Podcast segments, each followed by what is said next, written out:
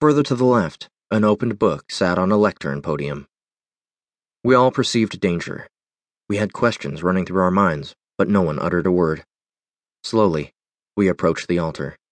Three stone steps led to the lectern, and everything needed for a mass was in place, but we did not recognize any of the various religious symbols.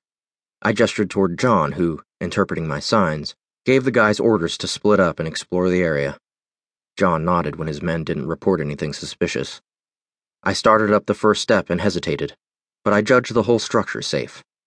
I stepped on the second, then the third, and faced the lectern. Nothing happened. John and the others watched as I started to examine the book, turning the pages.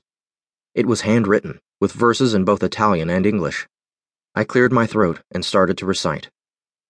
Like waves of a stormy sea, they will retreat in horror from the fatal collision against the rocks of Mother Earth, only to be ripped again, screaming with rage at their unrelenting destiny brought upon them by the hand of man.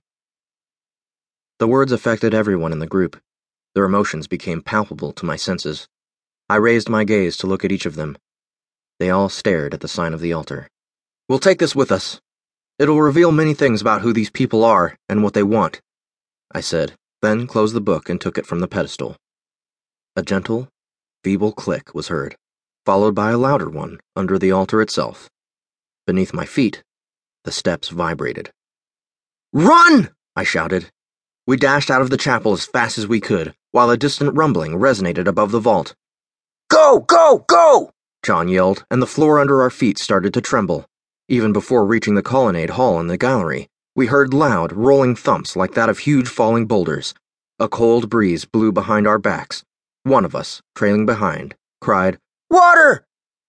The walls and the roof cracked as if a giant had tried to crumble them over our heads, and the air filled with dust as debris fell. Coughing and crying, stumbling and bumping against each other in the walls, we ran for our lives. In the hall, we dashed through the columns that wobbled and screeched. The colonnade sent an eerie lament when the flat stones of the vault crumbled on us, and the slabs of the floor rose with popping sounds. Watch out! I cried, trying to avoid the collapsing pieces. A cry of pain startled us, and we turned in the direction of the scream to watch the silhouette of a man falling flat in a cloud of dust. Go, Dan, go! John shouted at me, but I slammed the book to Julian's chest. Take it to Manfred! and ran with John to rescue the man lying motionless. With a roaring sound, water erupted from the gallery through the stone arch that collapsed under its fury, raising sprays to the roof and splashing us all. Run!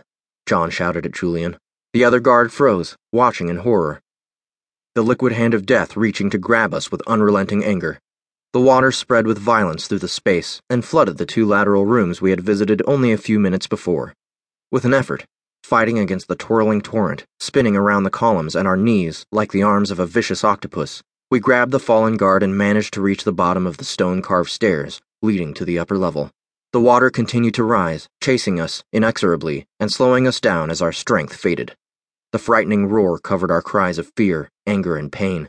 We lost sight of the others rushing in front and struggled up the stairs while water burst all around us. We started to gasp for air and to maintain our balance slowed down by the inert body of our companion. My arms hurt, and I bumped every part of my limbs against the stones and the steps. John screamed, too, though muffled by a coarse coughing. The radiant glow of the trackers turned the flood into a multicolored, swirling monster.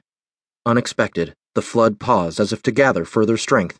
It was enough for us to regain balance and resume climbing up the stairs while, below, the hall groaned like a wounded beast. We reached the stone landing and the steep corridor when a stronger liquid explosion surged upward and pushed us as if we had no weight.